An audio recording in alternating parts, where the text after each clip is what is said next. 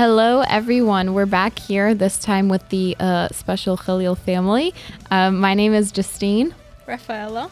Stephen, Sophia. And Mark.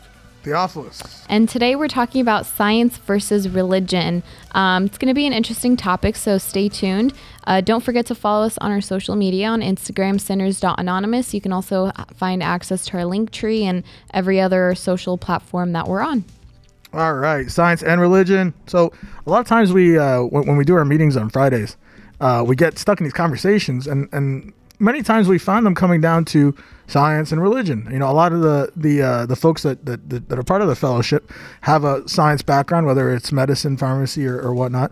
And uh, you know, we find ourselves always coming to this uh, this nexus, if you will, this nexus between science and religion sometimes it's they're contrary to each other. Sometimes they complement each other. Sometimes you know one person uses it for this agenda, and another person uses it for that agenda. It's almost like a, a microcosm of the world today, right? Where uh, some people think science and religion are against each other. Some people think they work closely together, and there's a whole bunch of people that just don't know.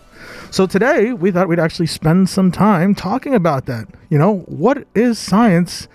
When you looked at through the lens of religion, what is religion when looked at through the lens of science? Do they cancel each other out? Are they always against each other? Or is there a way to complement each other? And if science is from God, then what is its purpose in our lives? And that's what we're going to talk about today. So let's go ahead and kick it off. Ladies and gentlemen, here's a question for you. In, in the world that we live in today, are, is science and religion contrary to each other, or is the way for them to work together? What do you guys think? So I would say that I think that it sh- it should work together. It's about how you really see it from like you know lens how you see from your your views. You know, some people might say no, it's only one way or the other way. It's never like together, and it just comes from the mindset, really. Uh, I would say I agree. It's it's not that they are different, but if it's properly understood, then there's a possible way for them to be connected because they concern different matters. So let's say for um, science, uh, so science and religion basically open windows to different worlds. So they look at the same viewpoint, but they have different meanings. So for science, um, it includes um, the natural world, so how plan- planets move, how organisms work with each other, and um, the origin of where things are. So for religion, on the other hand, it concerns the meaning and the purpose of the world and how we are raised, our morals. So, and so speaking in that way. So I think that you can have both, but I believe at a certain line they start to contradict. Um, like Sophia said, uh, physics is a thing that we have observed in our universe. You know, gravity, the law of gravity, um, things of that nature. Yeah, science proves that, and you know, you can use science to assess the world around you, right? But there are certain things in religion that just it's impossible to explain by science. It just it never will. Like they will always clash, correct? So I feel like you can, you know, you can believe in both. However, at a certain point, you have to commit to which one, you know, you live your life by, in a sense, because you don't want to, you know, just believe in both willy nilly and end up looking hypocritical. Um, yeah, I think I think you you can you can you know have both in your life, but you would have to you know live by one in a sense, like to to overrule, right? Yeah, I completely agree with you. Like, there has to be a point where your faith comes in and your beliefs come in, and you can't like you you can't like gravitate towards like one side or the other because at the same time. At the right? same time, yeah. yeah. So I think when you like think of science, um, you know, if we talk about like the scientific theory that we all learned in like middle school or way back when, that we all forgot and never use again. Um, so when you think about it, there's always like a question that comes in. and there's a hypothesis or a theory regarding that question, whether if it's saying that this is in fact true or this is in fact false. And then you come up with some form of experiment or some form to test that theory, and then you develop a conclusion based off of the results of that test to either debunk or validify the theory or the hypothesis that was put out. And so I think a lot of times, like us as humans, we try to test to understand many things that are in this world, whether it be just basic science about, like you said, Sophia, like the origins of the world, like specimens, organisms, things like that. But we also try to test God or we try to test supernatural things that us humans we cannot understand because when when you think about it God is not of this world and God is not he has an infinite mind he doesn't you know God knows the ends and beginnings of everything. So he doesn't need to test anything or he doesn't need to understand anything because he's all knowing.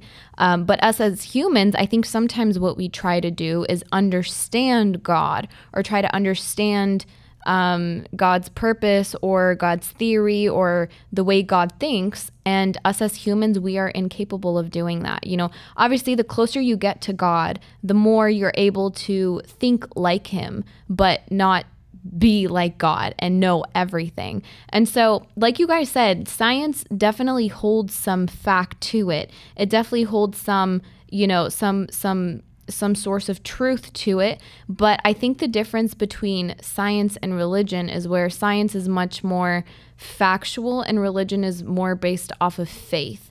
Um, because sometimes religion doesn't have those conc- that concrete evidence that we look for in humans to really believe in something, and so you just have to give your faith up to God and understand. Sometimes things don't have a reason for it or an, or an explanation that us humans can can really understand.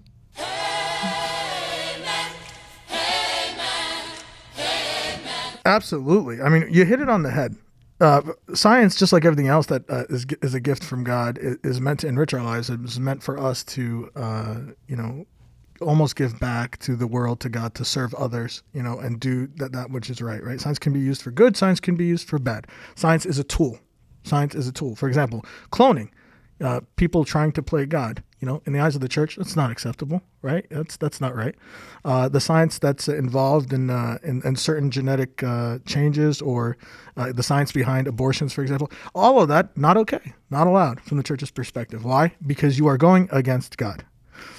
When science becomes someone's religion, right? When science becomes someone's religion, when someone says, "I only believe in science, and if science can't prove it, I don't believe in it." Well, right, guess what? You've just eliminated your belief in God because science can't prove God. There is nothing that can prove the existence of God. This is where faith comes in. Faith is absolutely necessary. And if you're not sure, uh, there's a fantastic book by George Vesalios, uh, Timeless Faith and a Untimeless Faith, something Truthfuless like that. times and a timeless faith, something what, like that. What she said. Uh, that, that's very good. That actually gets down to the nitty gritty uh, and actually talks about science and faith. But but nonetheless, you cannot you cannot make science your religion. And how many kids do we lose, like in the Sunday school system, when you know they, they get to high school, then they get to college, and they start uh, being exposed to these anti-Christian ideas and this this religion of science, right? Science has an altar, science has a method, science has science has a belief system, right? If if science becomes your religion, you will lose your way, you will lose your faith, because at that point, well, if I can't prove it, I don't believe in it, and if I can't prove what's in the Bible, and if I can't prove God, then you start losing your faith. Now, does that mean that the church wants to throw science out? Absolutely not. Absolutely not. Science, again, is a tool from God. It's a blessed tool from God. As long as it's used to serve God and to serve others, right? And as long as it's being used to serve for good. Now, that's the problem that we run into is um, the Tower of Babel, right? You guys remember the story of the Tower of Babel? Yes. Uh, these people got together and uh, they actually worked very well together and they had a common language and they were accomplishing great things using science, building technology, etc. And then uh, out of concern lest these people be full of themselves, lest these people think that they are, uh, you know, greater than God. Uh, God, God essentially created confusion, so they can no longer work together, right? So essentially, their science was useless, and that's what happens on a regular basis. You know, how many people do we know? Maybe they become a doctor, maybe they start doing, you know, incredible things, and maybe they start believing in themselves a little bit too much, and believing in God a little bit less. And less and less and less. How many people get so focused on their career and focused on you know what they're doing and their accomplishments, and they you know forget about God or God becomes secondary in their life. That's the danger in worshiping at the altar of science, right? Uh, just quick thing. Uh, the book is called Timeless Truth and Truthless Times. That go. that's that was the title before I forget. um, but I think you know to to piggyback off of what you said, Theo, like when when religion tries, or I'm sorry, when science tries to take over religion, that's kind of where the red flag is and where the line has to be drawn, um, because within our church itself, we have many sacraments or many mysteries that go on um, that are they're called mysteries because they're unexplainable. Like for example, if we talk about communion, you know, we we believe that the the bread and the wine turns into the body and blood of Christ. And so us as as like humans, if someone were to come and scientifically test it, quote unquote, it'll be you know they won't see that it's actual human cells and actual blood cells you know they'll see that it's still body and blood but the the the sacrament of the holy spirit coming and making it as the body and blood of christ is what our faith believes in so you don't physically see the Holy Spirit transform it into the body and blood, but rather because we have the faith that it is being transformed, that is what I think differentiates between religion and science is having the faith and understanding. You know, I don't want to say blindly believing in something, but having faith that that what our church is telling us is true and that that's what our faith is based off of. You know, um, for that specific example about communion, I don't know if this is true or not, but I have heard a story before where a woman who was a scientist, who was a doctor, I believe, did not believe in the, you know, communion actually changing to the body and blood. She went to a church, took communion, kept in her mouth, and then did tests on it and actually found out that there was actual, you know, blood and you know flesh cells or something. Now again i don't know how true that is but it is a story i've heard before when it comes to this specific example. Um, but to piggyback off what you said um, i believe that it's important to have faith and for you know your religious aspect of life. And i think that's the main you know difference right? So when it comes to science and the physical world we tend you know as humans naturally we tend to just be used used to what we see in front of us. So when we use science it's based on materialistic evidence what we see with our eyes what we touch with our hands what we smell you know our senses correct? When it comes to religion it's all about faith. It's all about believing in something that you can't physically touch or see. So i think that's the main difference between you know the science and religious aspect of our lives. Once somebody like chooses to reject the content of religion and their faith starts to decrease then they won't have the power of that.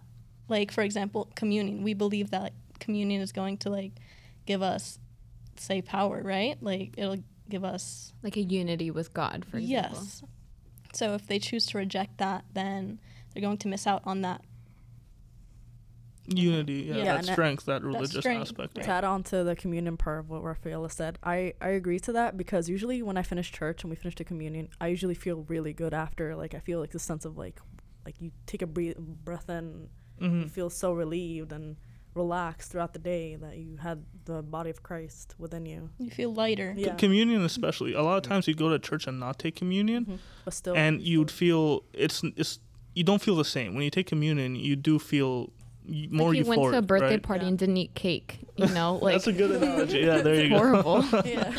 Who does that? I know. Unless you're fasting. it transforms you in a Yeah. sense like hmm A- a- absolutely. I mean, uh, communion is a sacrament. So the, the thing about all seven sacraments is they are uh, the reason why they're sacraments is there are opportunities where man and God become one.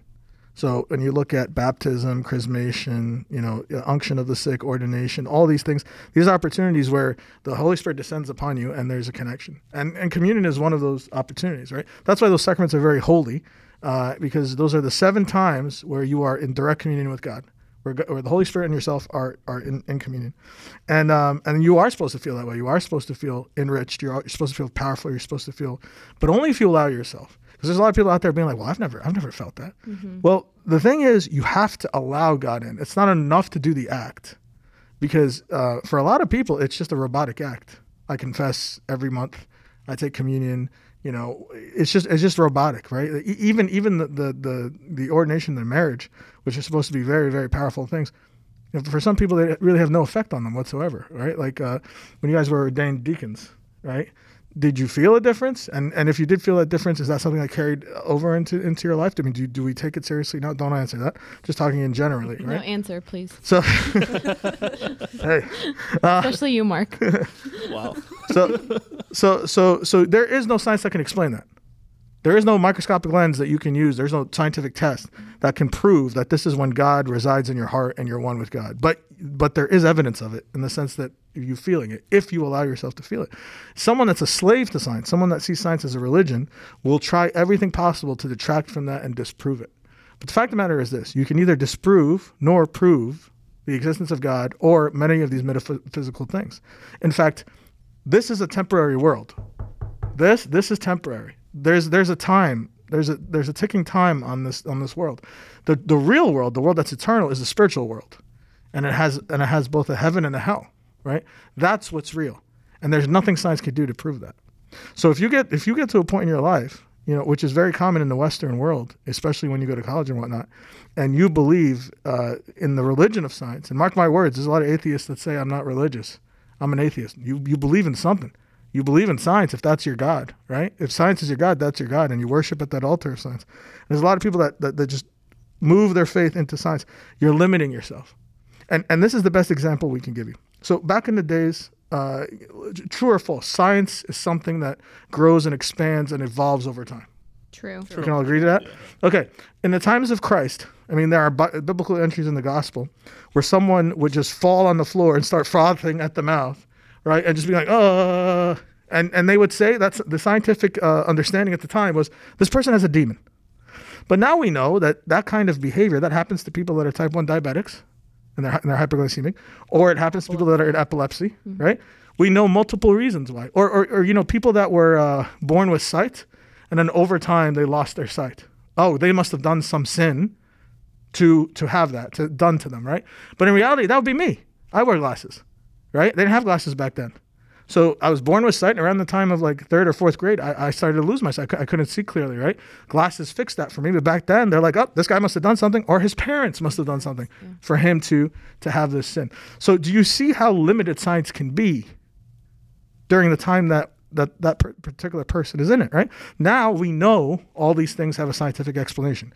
Let me ask you this.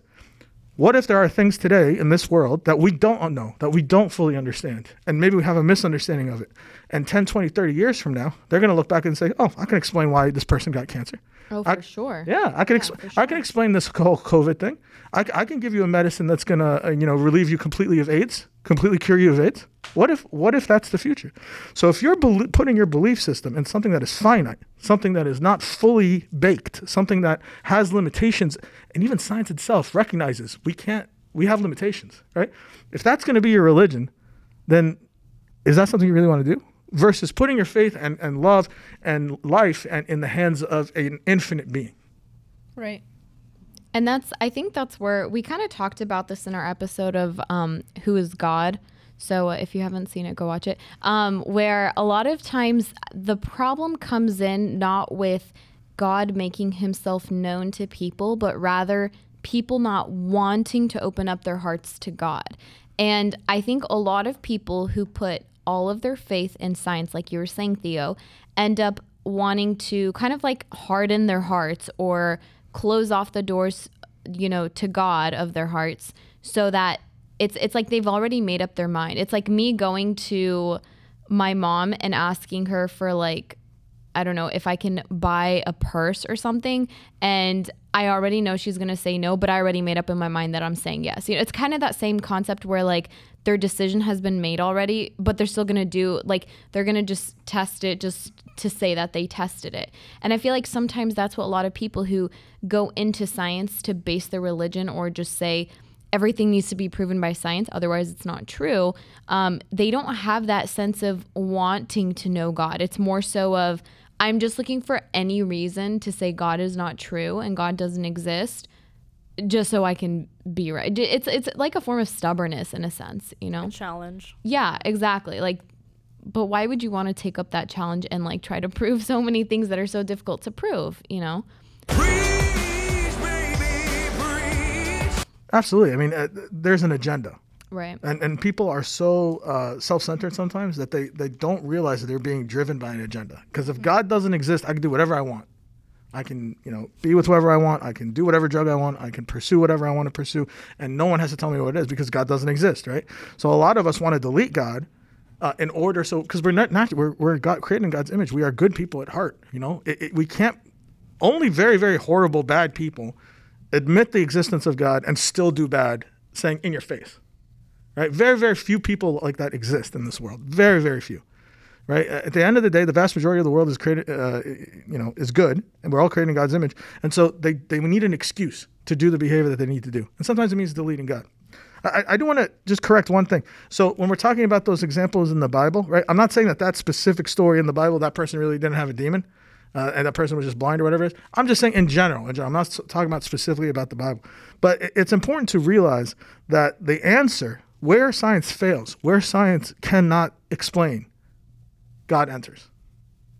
And as long as you admit that, as long then, then there's nothing wrong with believing in science, with using science, with with uh, uh appreciating science, because at some point you're going to be faced with a situation where science can stop, science ability stops, and you must have faith in God, and and then you have to believe in God.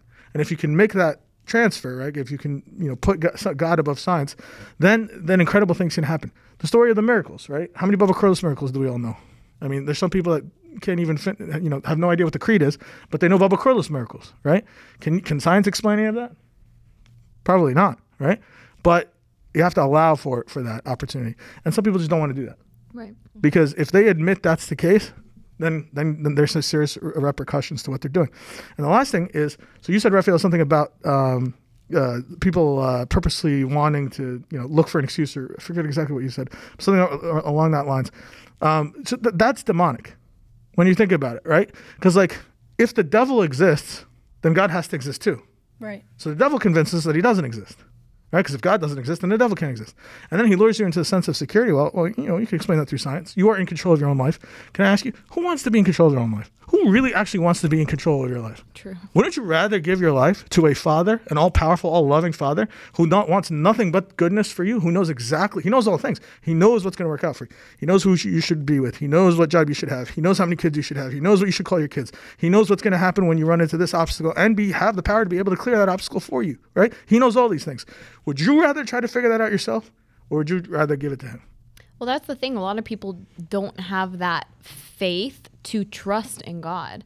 You know, I, I think a lot of, and when you look at people who who undergo um, these transformations or who kind of deny the faith or deny God's existence, you can always find some kind of root cause to why they're denying God. Um, whether you mean like a trauma? Yes, like a trauma. I was just gonna get to that. Episode four. Yeah, go back to our episodes and, and listen to our Shameless trauma one. Yeah, like you know, a lot of a lot of their problems stem from trust issues. You know, whether if it was familial trust issues or friend trust issues or you know a superior that they trusted and then they failed them. You know, a lot of people sometimes take things in a very extreme way. Needless to say, I'm not trying to belittle any of it, but they take it in a very extreme way and they cast it out on God and say, God is the one that did this to me. So I don't, is there even a God if he's allowing this to happen? You know, like it's kind of like the why do bad things happen to good people type of theory. You know, why would God allow this to happen to me? Why would he deny me like this? And a lot of people just don't put their faith in God or they try to take everything personally, but not try to see the silver lining or try to look at the blessings that can come out of a situation. You know, like if someone got diagnosed with cancer, for example, you know, it's a tough it's that's a tough one, you know, but there's so many silver linings that you can look into it. You can start enjoying your time with your family a lot more. You start to appreciate so much more of the finer things in life. You really start to realize what is more important from your day-to-day situation. Um, your faith with God gets so much stronger because don't don't they say like cancer is like the the waiting period for um like seeing God or something, and you start getting closer. Ah, uh, Bunam Kevin. Yeah, yeah, yeah. What what is what is it? uh, uh, can- he called cancer the blessing, one of the greatest blessings from God, because it gives you an opportunity to prepare. Yes. You know, versus like dying in a car accident. not- yeah, like not- suddenly, and you're not prepared. So, so like you know, there's so many silver linings that you can find out of a really bad situation. You know, obviously, I don't wish cancer on anybody, but you know, always putting your faith in God and realizing that as long as if you stay near to Him, everything will come good in in the way that He has planned. So, so let's turn to our panel. What, what are your what are your thoughts on uh, you know on where we're going with this? Mark, since you're the most talkative. All right.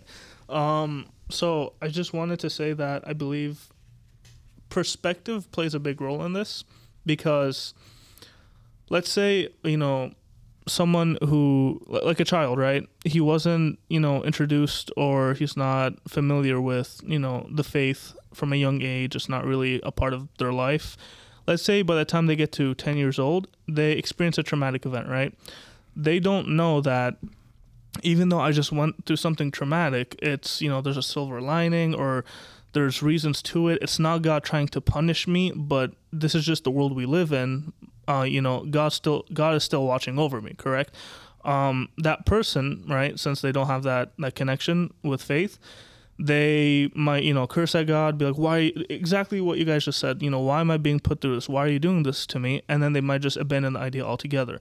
And what's the alternative? Science, the material world, right? That's, you know, oh, this is what makes sense. We're all looking for what makes sense. Things happen, and when things happen that we don't understand, it scares us, right? It's the fear of the unknown, correct? Mm-hmm, mm-hmm. So if science is like, oh, we can give you an answer, and if we don't have an answer yet, you know, we'll eventually have an answer because of whatever methods we have and the technologies that advance throughout the times, correct? Um, I think that perspective is very important because you can look at the world from two different, you know, viewpoints, and that's what's going to uh, lead you to what you believe in, what you choose, you know, who you choose your God to be. Because I do believe that there are people who see the material world and it's a lot more simple. It's very easy to comprehend, and they see that it gives them more freedoms, right? But you know, compared to you know religion and having faith in something you know you don't you know see or stuff you don't comprehend, and living by a set of you know rules, I guess we could call it, right? Um, and I think there are people who don't do it as maliciously in a sense where they don't want that burden or they don't want that excuse right there are people like i said who this is just what they've you know been through in their life and you know this is just where they're at that's yeah I was gonna What do, what do you think, Steven? I was gonna add on to what Mark said right now and before. Um, I feel like something that's very overlooked and underestimated is faith. Like it's a beautiful thing, you know. We I feel like we easily say it, but truly, when someone has faith and it's in their life and it's the way they just go on with everything, it really it hits different. It really feels great, rather than always having an excuse. Faith really makes you makes the difference. Well, I mean, what, what does the Bible say about faith? Um, when when you look at Hebrews 11, it says, "Now faith is the substance of things hoped for, uh, and the evidence of things not seen." So let's, let's, let's break that up a little, uh, a little bit. The substance of things hoped for. It's tying faith and hope together, right? If you have faith in your life, you're saying that I recognize my limitations as a man, as a woman, as a human. I know that I cannot do the things that I need to do. I know I cannot understand the things I need to understand. And, and I really don't know where I need to go in life. I understand that and I accept that those limitations. But I have faith, right? I have faith in God. And my hope is in God. And I know that any I'm not afraid.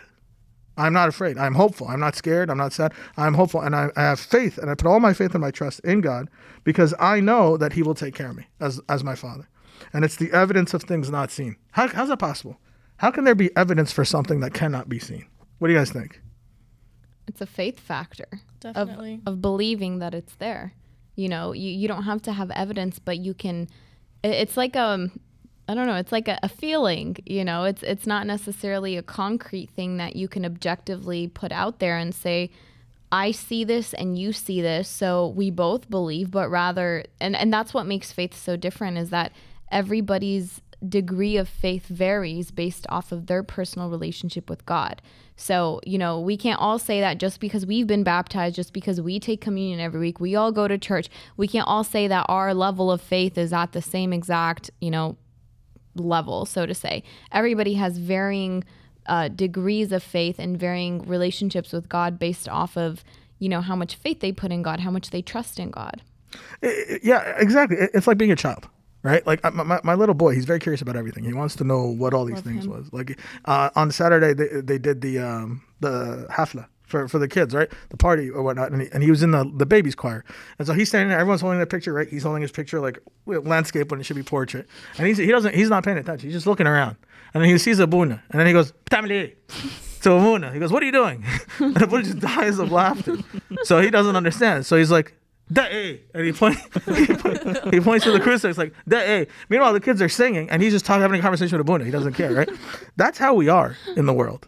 You know, that's how God wants us to be. We don't understand everything. We don't understand everything. But we look to our Father and say, What is this? You know, what are you doing for me? How, how, can- how can you help me? And he has full faith. My, he's a very simple kid. He has full faith that it's going to be explained to him. It's going to be taken care of him. In fact, he has a thought one second, the next second he's thinking about chicken nuggets. Right? It- it- he does. He's not. He's not consciously worried about the next day. Right? Because he knows his dad has him. He knows his abuna has him. He knows his community has him, and the church is going to take care of him. He he's confident in that. He doesn't even think about it. He doesn't worry about it. Right? That's kind of like us grasping for tra- straws. You know, you get to a certain age and you're like, wait a second, what if God's not there? Oh, wait a second, wait, what if what if God, what if I'm a bad person? God's not listening to me, or what if He doesn't love me, or you know, uh, where am I going to go for college, or who am I going to get married to, or you start freaking out, right? That's not being like a child, right? You you must like you must be like one of these little ones in order to inherit the kingdom of God. That's our Lord telling us how to be. But sometimes we get stuck and we forget, and we try to be more mature. The way Adam and Eve were like, hmm, I'd like to know as much as God knows. Let me take a bite of this apple. Like it's the same sin. And that's when we lose our way. Because at some point, we lose our faith. you you there's something interesting that I maybe like to throw out there that sometimes we have like for example, we're we're looking at like evolu- not evolution like human evolution, but looking at like the evolution of technology and science within the past few years. And ever since technology was introduced I don't know, in the 90s or whenever it was introduced, there was like a skyrocket of information and science that really boomed. And part of me always wonders like, what if God is only like, for example, how have we not, you know, hypothetically cured cancer? You know, how have we not found the science to that? But I don't know. Maybe I'll, I'll throw this out there. I feel like God kind of gives us doses of what we can handle as human beings on this world for us to scientifically discover. So, like for example, why didn't they discover technology so much earlier in like the early '90s? Why why did it happen now? You know, like we've been on this earth for like 2,000 years, even more or longer. So why is it that we're just now discovering something different you know? So I, I don't know. What do you what do you guys think? Like do you guys think god is only just putting out or uh, you know opening our eyes to new discoveries piece by piece so that we can maybe get closer to him but maybe he's shielding us from certain things so we don't think that we're on top of the world? I don't know. I i was just thinking Yeah, about I that. have I have something. Okay. I kind of want to apply this to something that we're currently under, which is COVID nineteen, which W- is What's COVID 19? We're in Florida. I don't know what that is. What's- what's COVID-19? So, um, so let's go back two years. 2019 is when we were first discovered all that it was times it was hitting us in the beginning. So all of us were thinking, what are we gonna do? We're all having this fear instilled in us through you know media and all that. We're like not sure. So in the beginning, we're thinking this might impact us, and we're gonna go through so so much trauma and whatnot. This is where faith is applied as well, because we believe that through proper cleaning and hygiene would always like everyone's overstocking on toilet paper and chlor chlor. i still don't know the reason for that but anyway So we we always like apply the faith in us that we're gonna be better. All of us we're gonna break down the the slope of the curve the whatever, curve and yeah. all that. So 15 days max didn't happen, but 15 days lol two everyone years worked, later worked together. We got this. So now we're in better times because most of us feel like when we're not stuck in the house and we can go outside and look at what's going on outside, it's okay. Like we'll be fine. So that's something like that as well when it, it's app- applied to excuse me uh, religion and science. So I feel like that's something we can improve on as a Well, whole. well, you know, like that's a perfect example, Sophia, because that that's the perfect example to bring into religion versus science. Because, for example, you know, obviously our church closed down for a couple months during the pandemic last spring, and then it reopened. Granted, with limitations. So yes, we we took in and acknowledged the facts of science of how like COVID nineteen spreads, but we didn't have that deter us from the faith that if we have like liturgy, for example, that COVID would spread within liturgy. Like yes, we still you know conducted liturgy, but within means, you know, within an organized manner that science helped us better understand. So it's not like we're just blindly turning up, you know, our faces away from science and saying, no, it's not going to spread. Like you can you can still have faith that COVID will not spread, for example, in, in the active communion because we're using the same spoon. Um, but at the same time, you also use logic to see how you can minimize the impact. And honestly, like we've we've been having communion for like what a year and a half now, and I yeah, people have gotten COVID, but from outside the church, not from the active communion of communion. So I feel like if anything, that should really instill stronger faith in people and understanding that this is a holy sacrament, that the Holy Spirit is involved in this, and it's not just like a meal time for everyone. you know, like it's it's it's much bigger than that. I want to bring up a few points, right? So, I don't mean to backtrack, but I'm sure we all heard of the the phrase "trust the process," mm-hmm. right? So, I just wanted to say that I think that you know phrase is applied to faith, right? Because if you have faith, you trust the process, you trust in yourself, you trust that God's watching over you, you trust that God's in your life, right? You trust that no matter what you're going through, there's a plan. You're gonna overcome it, right? You're not. It's not the end of the world, right? And I feel like when you don't have that, and let's say you just purely believe in the material scientific world that we live in, you can get you can fall into depression and a rut Anxiety. very quickly, very quickly, Mm-hmm. right? Because you don't have that mentality of trusting the process and having faith. That's that's one thing I wanted to mention. Second thing I wanted to mention is that I I don't think like we're not bashing science here, right?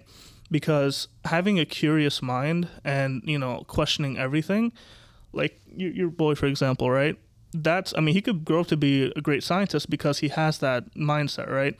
But that doesn't mean you know he's going to abandon the religion, right? You can have both at the same time, and when you have faith, when you trust the process, I feel like that mindset helps you a lot more in doing scientific things, right? Like mm-hmm. the scientific theory and stuff that relates to the materialistic world and applying that to even stuff that's not really like research based, right? That's the second point I wanted to bring up. Sorry, I have a list. He has a list. Third point I wanted to bring up is um the talk about, you know, current talk about the modern day technology and um, COVID 19, for example, right? So I believe what you said, Justine, about God giving us like little breaks in science, like, oh, we had to break through here, we had to break through here. Not to say that, you know, you're completely wrong, but I somewhat disagree. Sorry. Not to say you're completely wrong, but listen, you're completely wrong. No, because again, I could be completely wrong, but I personally believe You that are. I'm just kidding. obviously I'm just kidding. Keep going. I personally believe that, you know, God's not controlling, you know, the whole- it's not like he's controlling everything, right? God gave us free will for a reason, right? So we have the free will to advance in technology or not advanced in technology, right? I feel like we live in a world where things happen by nature. There's no like, you know, coincidence or destiny or anything like that, right? So if we discover if we had scientific discoveries during, you know, the space race in the 60s, right? Or, you know, inventing the wheel, right? Or whatever it is throughout history, I feel like the reason we haven't advanced much further isn't because, you know, God is holding us back, but because we're holding ourselves back through politics or through wars or, you know, stupid human things, right? If I mean theoretically, if we all just put our minds together and wanted to, you know, this is this is Bu- borderline- build the tower that build reaches tower- the- yeah, no, I would literally like if, we all this is borderline, you know, woo, right? But if we all put our minds together and decided, hey, we want to do everything scientific, we'll do it like that. You know, it's it's not it's not that we can't. It's just that we're stupid, you know, because of the way we interact with each other, politics and thereof. And I feel like that um, it's heavily shown in the whole COVID 19 thing, how there's so many controversies, right? So you said science says, you know, oh, six feet, wear the mask, all that stuff, right? People believe that. Then you have people who are doctors and you know scientists, right? They're saying the masks don't do anything, blah blah blah blah blah. So now who do you believe? So you see how it's not God you know, he's not. I, I don't think he's putting his hand into things. It's more we're not. Well, like you said, sometimes it is Cooperating. There you go. politics. Yep. It is sometimes Mhm. politics, or you know, you know, promoting this organization versus that organization, and you you are right. A lot of times, it's just it's the ego of the human Mhm. that uh, that gets in the way of everyone's betterment. You know. We're flawed, right? And I feel like. Speak for yourself. Oh, okay. Um, Perfect. it, it's actually the, the truth is, is in the middle uh, because the bible says uh, all things happen for good for those that love god and do his will. Okay? Which means what? Which means that no matter what happens god's hand is never removed from your life as long as you do what? Two things. You love god and you do his will. There's a lot of people are like well i'm a christian. Things aren't happening the way well hold on buddy. Do you doesn't matter if you're a christian or not. That's like the very basic. Do you love god and do you do his will uh, I, I, I can go out there and grab 30 Christians off the street. Uh, granted, it's becoming less and less every year, but I can still do it. But do those people love God and do they do His will? And honestly, no one's really going to know except God and that person, right? So, so for those people that choose to love God and do His will, and abide by Him and abide in Him, and He abides in them, yeah, no, no, you you can't say that God's not involved. God is 100% involved in every single thing that happens in their lives. And sometimes, if God's got to get supernatural, He'll get supernatural, right? Like we, we we've heard the stories, right, of of kids that were playing in the. Uh, there's a story in Egypt, uh, in Cairo. They have these huge apartments, and this kid on like the 13th floor. He his mom leaves him for a second. He goes outside the window to play with an asfura, and everyone's like, "Oh my god, the kid's gonna fall!" And then he falls, but nothing happens to him from the 13th floor right? Because I mean, you know, this is a mother who loved God and, and, and did God's will, and God didn't let that happen. I'm not saying that the, the kids who actually fall and die are, are not, you know, have not good parents. I'm not saying that. I'm just using it as proof to say that for those that love God and do His will, God God's hand does not leave their life. But then there are people that are like, I don't need you. I- I don't need you. I don't believe in you. Even if I believed in you, I don't want to give you my life, which is technically His to begin with. And for those people, they're on their own. And it's not because God removes his hand from them. It's more like it's more this. God's trying to put his hand and they're like sm- sma- smacking it away. I don't need you. And and now now your point comes in about free will where, God says, well, if, if you don't need me, that's fine. Now who's who's the most fa- famous example of that? Lucifer. I don't need you. I could do be- I could do better without you. I'm going to start my own kingdom. Okay, Faddal. Go to hell. Like the first time everyone the first time everyone was told to go to hell, right? Like you don't need me? You don't want me around you? Okay, there you go. Go ahead. Let's see how good you do, right? It's not it's not, you know, God's attitude is not let's see how things good you do. It's just that God respects free will. He honors free will because he's created we are created in his image. And who can tell God what to do? Nobody. So God will respect that. So that so your point is valid. So then what happens when there's a whole bunch of people in the world that are doing their own thing and they're godless? And a whole bunch of people and maybe less people in the world that are doing God's will and you know, what happens when they clash? 2021. COVID, Wuhan. No, I'm just kidding. Um, no, what, what, what happens is this God, sometimes we think of God as this all powerful, like rescue ranger, you know, like Paw Patrol, like my, my little kid. Like God's going to jump in his car and zoom in and save the day. That's not how God works. You know, the, the most accurate ex- example of God that I've ever seen in any media is Bruce Almighty. Uh, kids, make sure you ask your parents to watch that movie before you watch it. But uh, Is that the movie with Morgan Freeman? yes, Okay. yeah, yeah. So so who is God in that movie? When God reveals Himself up front, who is God in that movie? Morgan. Morgan Freeman. No, I know, but what, what's Morgan Freeman doing? Like, what does Morgan Freeman reveal himself as? What job is he? What human job is he working? Janitor? A janitor. I totally forgot. Janitor. I've never seen this movie. So uh, look, look, look, look at the humility in God. God is not, he, although he can jump in and save the day with like a snap of his fingers, a metaphorical snap of his fingers. He doesn't. God is a janitor. God comes in and cleans up our mess, right? Or the mess that someone else brings us into. Right? God's the God is the power, is the force, is the being that comes and holds you and hugs you when when you have a great loss, or uh, tries to uh, wipe every. I mean, it says it in Revelations. He wipes t- every single tear from their face, from every single tear from their face. Like if someone's crying, and that's a lot of tears, God is literally wiping the tears from their face. Right? This is God. God is the janitor in His humility, in His love. Right? He's not what we think He is. He, he comes in there to clean it up, to make it better, to accept us after we've screwed everything up and say, I'll fix this for you. But only if you let me in. That's God. Right. Right? So this is just a small thing just came to my my my mind right now, right? Um, for the example of the Tower of Babel, right? If they had built that tower, they would have reached space, right? Theoretically, right? And that wouldn't have been good for them. They would have, you know, suffered, right? So maybe, again, this just came to my mind. I may be completely wrong. Maybe God, you know, caused confusion so that it's for their best interest, and they just didn't see it at that time. We see it as a negative thing, but again, God works in mysterious ways. Maybe He did it as a positive thing to not, you know, allow these people to suffer, right? Again, just came to mind. Don't know if it's accurate or not. Well, well, I mean, the, you know, you you can extrapolate some yeah, yeah. There, correctness there from you that. go. Please. in, in the sense that the, the sin of the Tower from Babel is is the same sin as Adam and Eve, is the same sin of Lucifer, is the same sin that we commit every single day. I'm good on my own. I don't need you, right? I don't need to live within your purview. I don't need to live according to your rules. I can do it on my own. You do realize that the Bible is the same story repeated over and over and over and over and over and over again. It's the mm-hmm. same story. Every single person, like it's the biggest soap opera. The Old Testament is like copy paste, but different characters. yeah, exactly. You ever watch a musalsal? It's the same themes. Mm-hmm. Someone get, falls in love, then they cheat, then they want to do something crazy, and then it all works out, right? It's the same thing over and over. It's the same story, right? Man falls in love with God. Man does everything God wants him to do. God loves man so much. God grants blessings to man. Man lives happily ever after until the next generation who doesn't love God as much because they didn't have to struggle. So they forget about God. They go and they worship the idols or they worship something else or they do something else. They lose God's favor because they pull away from God. Not God pulls away from them. They pull away from God. Horrible things happen when you pull away from God. They struggle and they turn to, and, and they turn to God and they say, Where have you been? God has mercy on man. He forgives them. He takes care of them. He brings them back into his good graces. Things go happen uh, well and then repeat and rinse over and over and over and over again until our Lord and Savior Jesus Christ, where he all of a sudden provides an alternative to that.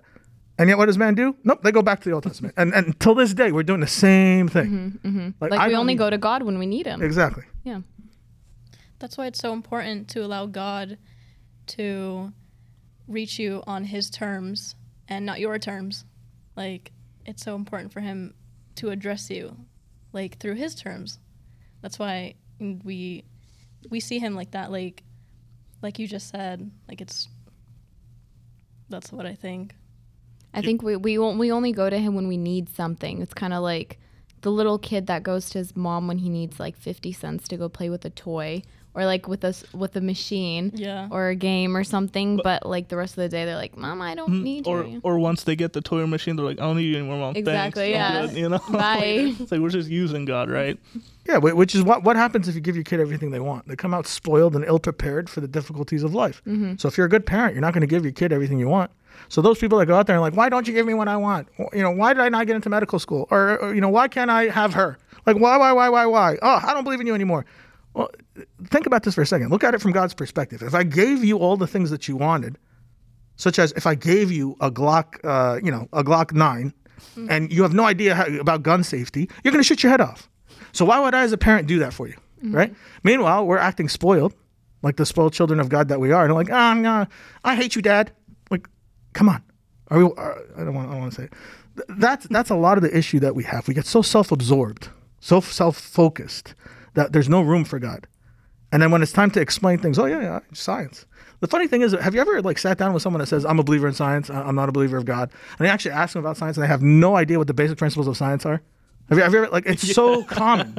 People like want to worship it. They just want to say they're you know they believe in science, but they're not even taking the time to learn about their own religion, which is science, right? They're just using it, like you said, as an excuse. Some people are just delusional. You know, they, they just again, this isn't an attack on anyone, or you know, it's not supposed to be an attack, right? But some people they they just they want their life to be a certain way, and it's it's not the way it is. And like you know, Rafaela said, it's not on your terms. It's on you know God's terms, right? So as long as you trust the process, right? You have faith, right? And you take it one step at a time, you'll get there, right? If God allows, if this is, you know, what's His in will. it for his will. There you go. Thank you. Um, but a lot of people, they're just, you know, it's it, having faith is complex, right?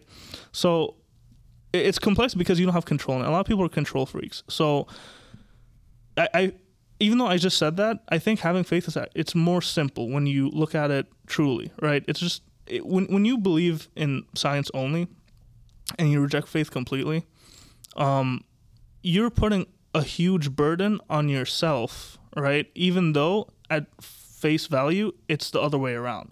Because when you're out there in the world on your own and you're trying to explain everything you're going through and everything you see, you're gonna lose your mind. It's not this It's a tireless search. Exactly, exactly, right? And you're gonna live your whole life until your deathbed, and you're still gonna have questions, and you're still gonna be unsure about things, right? And how many times have we seen people live this life, and right at the end, they're like, you know what? Yeah, I accept God because it makes no sense what I just lived the rest, of, you know, right? Yeah. Um, Give him an amen, please. Thank you.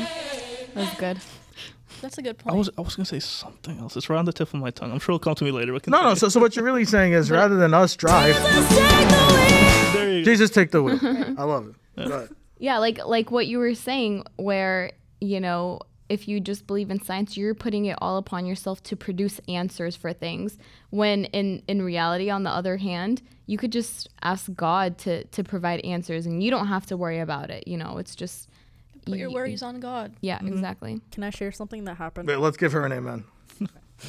or or not.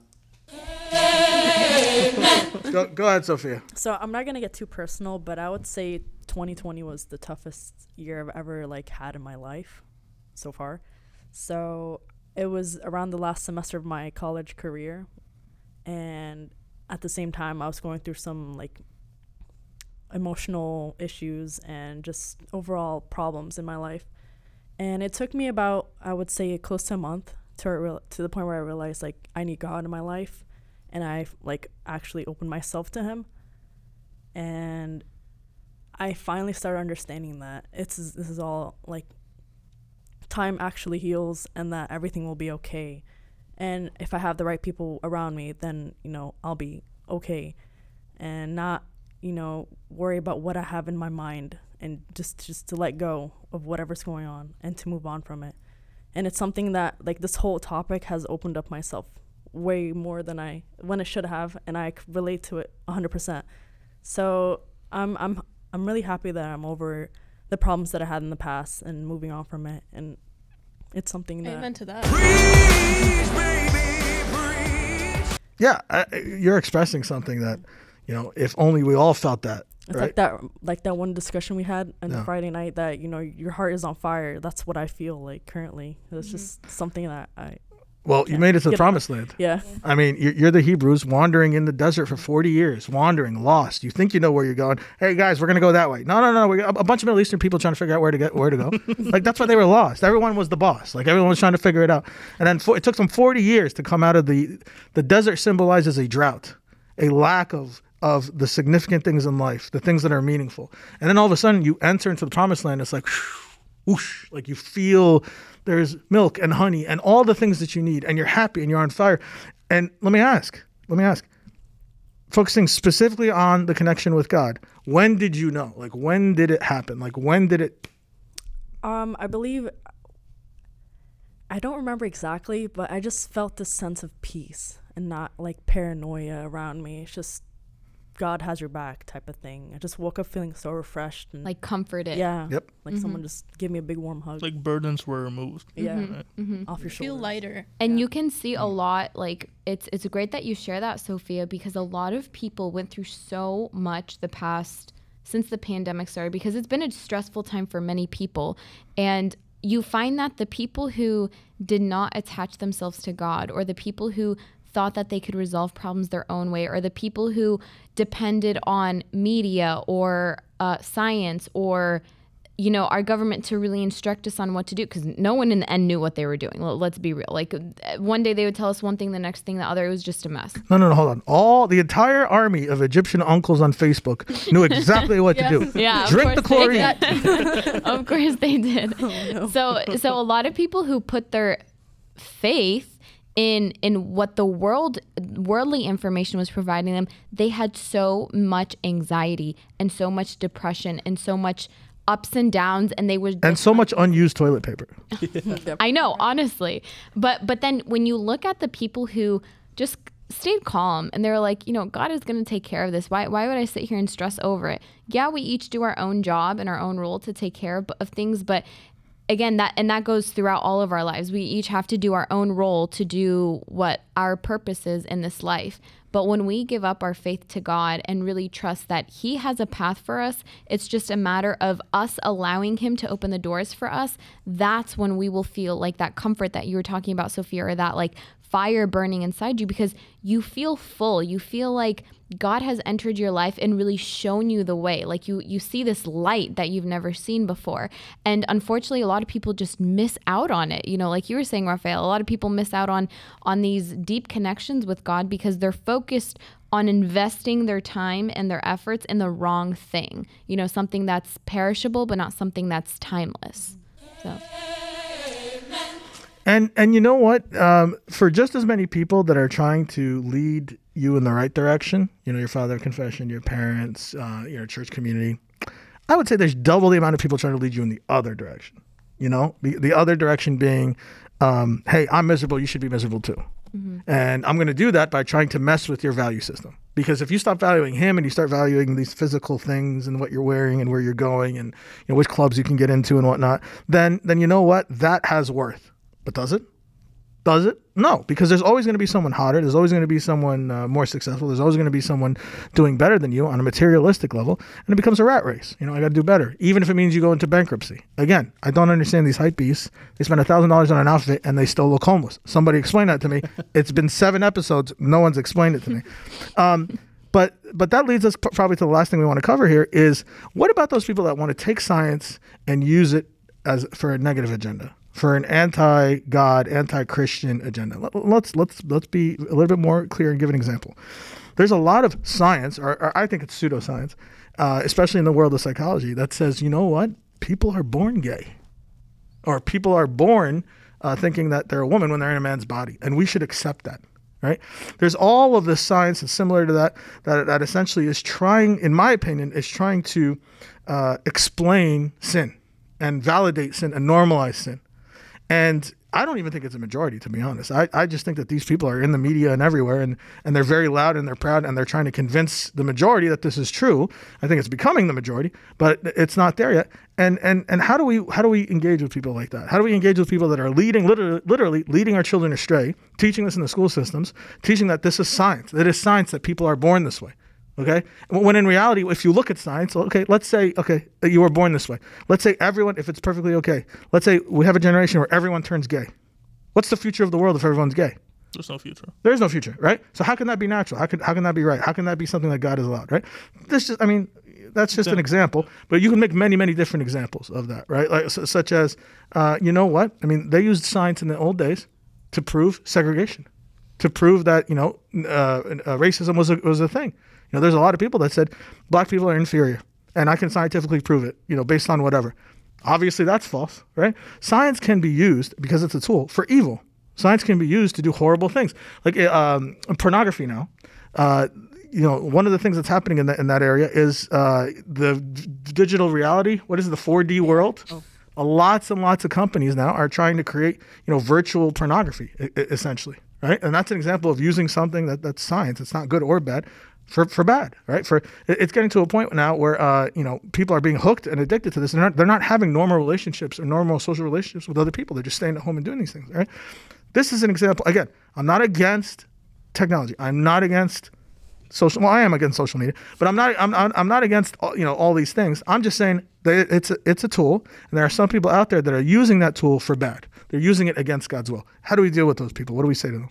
So, um, I'm gonna have the, the answer you're looking for to your question, but I just want to say for the examples you brought up and the just you know what we're talking about right now, a lot of people will actually use the words in the Bible because sometimes they're pretty vague and you can make your own definition out of them and twist the words to back their claims and go against you know religion right? To use the bible to attack religion and i just want to say that that's one thing you know that i feel like we can i guess this does answer your question.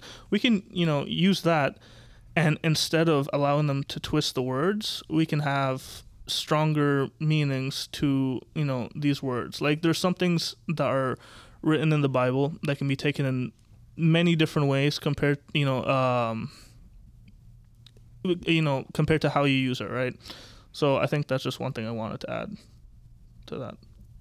I, I mean, I would say like we would question them with their logic and see if that makes any sense of what they're saying. So let's say, I, I mean, I guess we can just say it's COVID 19 between the Democrat and the Republican Party. So we can say that um, some people have to get, or like within the vaccine, um, people are at the border and they're not getting vaccinated, but businesses um, over 10 people or something have to get vaccinated. Why aren't the people that there's a lot of people to, together in a border like that aren't vaccinated and the people that have businesses have to be ma- vaccinated? Something like that. Like, and they, Democratic, or question that and they can't prove it. They just say that that's correct. And it's proven in one of the videos, I believe I've seen it. The, one of the person, the Democrat, just moved on along with the question and didn't fully answer it. So I would say something like that. You know, I, I, I agree If with that what makes you're saying. sense, yeah. What you're saying about how you know, take the logic they're saying, break it down, Mm-hmm. and then try to show them how this doesn't make sense, right? And a lot of times, the people who say they believe in science, not religion, don't believe in science either, right? Like they're just completely lost. They're just They're lost. yeah, right? they're delusional, they're right? Ignorant. There's yeah. They have there's ignorance Mhm. in that. So you ha- you'd have people who you know again, this isn't an attack on anybody, right? Yes. But there are people who are transgender, right? Or, you know, like they don't know what their identity is or whatnot. I'm not an expert on this, so I don't know what the proper phrases are or words. But um, a lot of people are saying, oh, yeah, I was, you know, born a man, now I'm a female, right? Uh, born a man, now I'm a woman. Um, scientifically, no, that's not how that, that's not how biology works, right? But at the same time, they want to use psychology or science to go against you know those people and religion that says oh no this isn't right. So everyone's lost really. Like that i think that's just like the underlying basis that nobody really knows what they're doing so if you take it and you break it down in front of them and you show them this does not make sense right if they're rational they'll start to see that right if they're not then they have other things going on that they need to address to yeah. it, yeah, because you're being delusional right now. Like the facts are in front of your face, right? And you still won't accept that you're not right. You know, like your point of view isn't right on Yeah, this. I understand. It's it's like you said. Uh, it's like if you al- if you're always looking for an answer Mm-hmm. for like everything, you're gonna go crazy. Mm-hmm. You you, you know you, you want to know things, yeah, but it's always uh, like, uh, how do you say? It's like um your point of view, you, how you're feeling against it. Like, are you for this? Are you talk? Are you having this conversation to get somewhere, or are you just saying like I'm right, you're wrong? Because you feel some type of way yeah. in general, right? Yeah.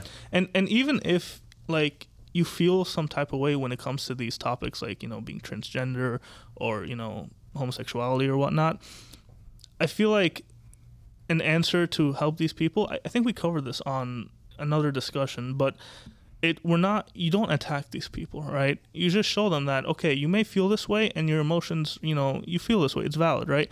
But let's show you how you know like why you know like, we can help you take your mind off this and you know correct the the people who are led astray by things in the media Yeah. right It's like if you're confused, if you're really confused, you Mhm. don't know what to do, mm-hmm. rather than try to take it in your own hands. Mm-hmm.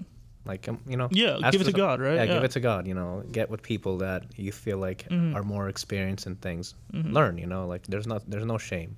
And I think that's learn. where like the difference between you know or making that separation between science and religion is very important because you know sometimes there's some things that are scientific that make sense and they don't contradict what our faith tells us and at the same time there are some things from science that contradict what our faith tells us or tries to replace what God's role is in our life and that's where the line should not be crossed. And I think, you know, in discerning religion versus science, it's just a self identification of understanding where does my faith lie? And in the scientific information that I don't know, how can God come in and supplement the knowledge that I lack? Um, I think rather than us trying to know everything, we should really look at it more as, you know, what does God want me to know and what does God not want me to know? Because sometimes God doesn't want you to know everything, you know, otherwise, He would have pre programmed us with every piece of knowledge in this world that we should know.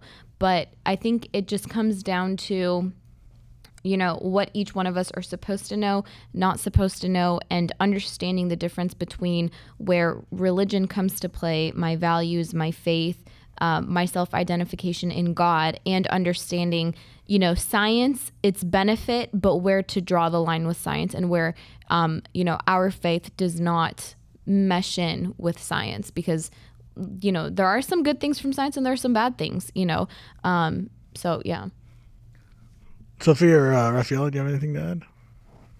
I was gonna, agree I was gonna say real quick. I said Sophia or Raphael. Do you have anything to add? Go, go ahead, Steve. Um, go ahead, Steve. just real quick uh, i feel like it's the word we're looking for we're looking for balance we're looking for equilibrium you know if one tips against the other there's going to be chaos so you always want to look into i like the word equilibrium you know it's it's it's nice it's It's a good movie. Good movie too. too. yeah Oh, no, we you It know is a good movie, I, feel, I feel like the the piece that people look for is right in front of them but i feel like how how how hard are you looking you know Well, in order to achieve equilibrium, according to the, the Christian gospel, right, to Jesus, the words of Jesus Christ, is it's actually to let go of less. I mean, that, that really is. I mean, think about it. If you're on a teeter totter, what do, they, what do you guys call it? seesaw Yeah, seesaw. My time is a teeter totter. Uh, when you're when you're a teeter totter and you want to stay perfectly balanced, right? You go a little bit too much to the right and a little bit to the left. I mean, you're not going to achieve your goal, right? But to fully stay centered, you got to let go.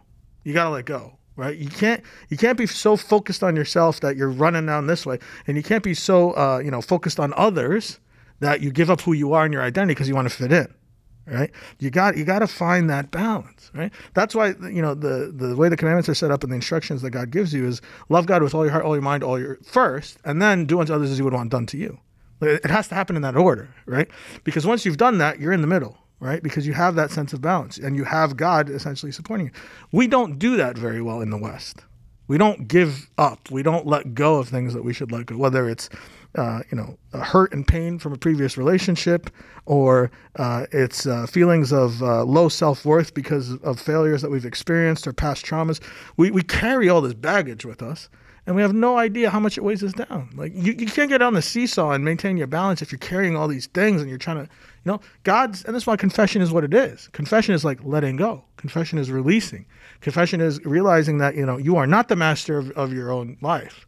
And if you want to be the master of your own ship, you're gonna you're gonna ship you're gonna get shipwrecked, right?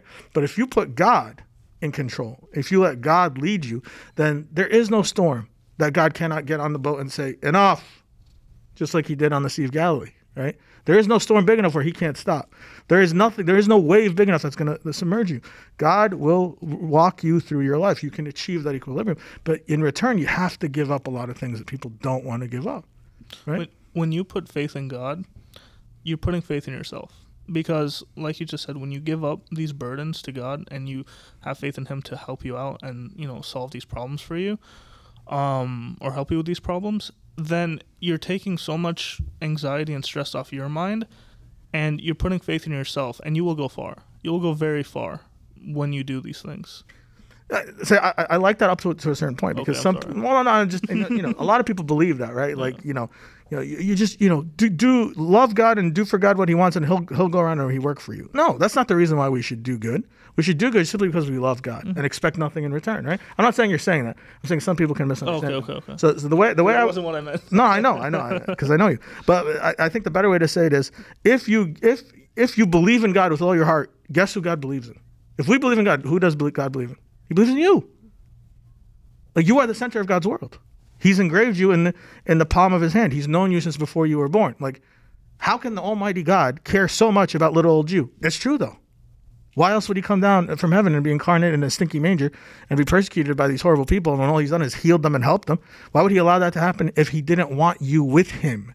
And the people that have uh, near death experiences, one of the things they talk about is they start the, the the real ones when you watch them on YouTube, they get so emotional. They start crying when they remember the time they spent with Jesus. Because because they're like, I can't put into words how it felt to be in his presence, and I can't wait till I can go back there right? Can you imagine that? So God loves you so much that not not that He says, you know, I love you more than anyone. No, God loves us all equally, but He loves you so much that He can be fully present for you, and He wants to be fully present for you, but He you just have to let Him. So while we're sitting here trying to believe in God, He just He believes in us. Like imagine that, right? So so I think I think that's what you're going for. Um, personally, I've I've experienced that personally because for so long I you know when I when I started college it was very uh it was a whole lot of stress, a, a, huge load on me, right? And I was very anxious and stressed out about my future. What am I doing? What's my major? And then there's thing I have responsibilities at home as well and at work, and everything was just so overwhelming. I was in a rut, you know. I just felt like I was just on autopilot, and I'm not living. I'm just existing, right? And I remember specifically the moment I just. It's not gonna sound like it's a good thing, but I just stopped caring, right? And I just I was like, there's no point of worrying about this. You know, it was like, you know what? What's whatever's gonna happen is gonna happen. I can just try my best, right? And it was at that point that I said to myself, that I was like, you know what? I feel like I just woke up. I feel like I just woke up from like a huge slumber where I was just like not, you know, paying attention to what's going on realistically, right? And I feel like that's when I, I started to do a lot better for myself. I started to feel better. I started to have more motivation, more goals. You know, it's it, it really helps when you just let go of these, you know, these burdens and give it to God, you know, and you have faith in Him. Mm-hmm. And even if I have no idea what I'm doing, I'm gonna try my best and have faith that you're gonna help me out, you know, and that really helped me a lot to get out of that. Absolutely. I mean, th- this is the power of believing in God, um, and it, it just unlocks your potential in ways that nothing else can. Right. So, so we're actually an hour or past an hour in. So, uh, guess what time it is? It is closing time. Closing time, folks. This is the time in the uh, in the podcast where we're going to go around the table. We're going to talk about what you learned. We're going to talk about some takeaways. If you went home and uh, your parents some or asked you, "Hey, what, what did you learn today? What did you, how, did, how was the conversation?" Uh, what would you tell them? We're going to start with Mark. Thank you. Um. Well, I feel like I- I'm a broken record this episode, but Just this episode? uh, maybe my whole life, right? um, having faith is critical, you know, and believing in science is not wrong. You're not wrong to have a passion for science and have curiosity, and you know you want to explore the natural world around you, you know, and try to come up with conclusions because of any creativity or whatnot, or not conclusions, but ideas from your creativity, right?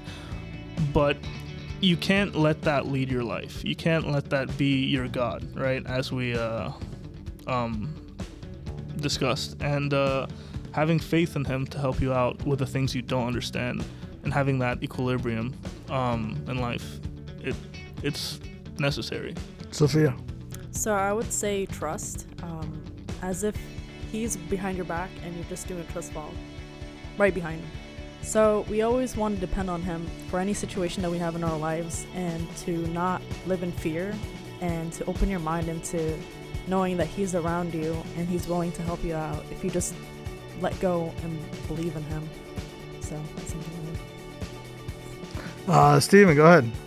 I find uh, I think it's really important that wha- whatever it is, uh, to find peace, to really like whatever problem you feel like you're heading into, to have like Mark said, to have faith, to really like the, the how do you say it, the um, your view on things rather than going into things like no, this is this is the way, and like no matter what, you know, to to find like to find uh, a point and like to work on it, you know. It's not always about like this is it, that's it it's the it's it's attitude it's tone you know so it's important to have that that way of where you know thinking Rafaela.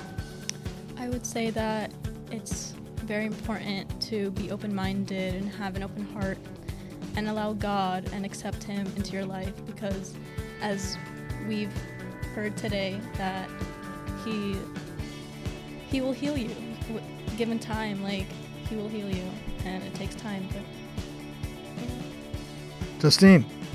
Um, and weighing out science versus religion, I think, like Stephen was saying, finding the happy medium between the two, understanding the value of science, but also the value of religion, and making sure that, you know, you can use one, you can use the other, but knowing your limits when it comes to science, that um, when science is trying to test or challenge God, or test and challenge your faith and your dependence on God, then that's where you should let go of science and depend on faith instead. So there, there's this very old story about Saint Athanasius. Uh, Saint Athanasius, one of the greatest minds, one of the doctors of the church, wrote inc- incredible books, very scientific, very theological, very uh, well read. He's sitting there trying to understand the incarnation because he's working on his masterpiece, the incarnation of Jesus Christ, and he's trying to he's trying to understand it, and he's not understanding. He, he doesn't really understand this thing that he's stuck on. We don't really know what it was that he was stuck on, but we know that he looks out because he was, he was in the Patriarch in the See of Alexandria. He looks out onto the water as he's taking a walk, and he sees this little boy that's dug a hole in the sand, and he's running in between the ocean and the hole. And what he's doing is he's taking water from the ocean and he's dumping into the hole. And he just watches his boy go back and forth, back and forth, back and forth. And so he goes to the boy. He's like, "What are you doing? Like this doesn't make any sense." He goes, "I'm trying to take all the water in the ocean, all of the water in the ocean, and put it into this little hole." And uh, that, uh, Saint Athanasius looks at him and was like, uh, my, my, "My boy, that's not going to happen. You can't do it." He goes, "Such is the struggle that man uh, uh, goes through when they try to understand all that is God, all the things that God has done in their finite minds." And then the boy disappears. So the, the, story for Saint Athanasius and the way that he retells it and explains it, he goes, there, there's a limit to what we can do. There's a limit to what we can understand, uh, and and that's proven throughout the Bible. We are not omnipotent. We are not all powerful. Just because we are created in the image of God doesn't make us God. And that is one of the things that we have failed to really comprehend in this day and age of technology where we can do so much than we used to and before, right? We got we got really big headed very quickly. And a lot of people want to push God out of their lives because he doesn't exist, because he's not necessary, and replace him with science and say, you know what, science explains everything. Well, we just proved that science has its limitations. We've just proved that science uh, can be spun for for bad, right? There are people out there that are taking science and trying to push their agenda on us, right? So if science is your religion, if you're believing in something that is very finite, then then what about what does that say about you? What happens when your belief system cannot explain something? What happens when your belief system cannot help you? What do you do then? You just worry yourself to death, stress yourself out, you know, go on some Percocet or whatever it is. But what if you believe? What if you put your faith in something that is infinite, something that is all powerful, something that really does love you and it can actually talk back to you where science cannot, something that is much greater than you, something that cares so much about you that it's willing to focus its whole, you know, entire attention on you in the time of need and when you don't need it, which is God. What about then? Are you really going to want for anything? Are you really going to be concerned about anything? No, you're not. You're not.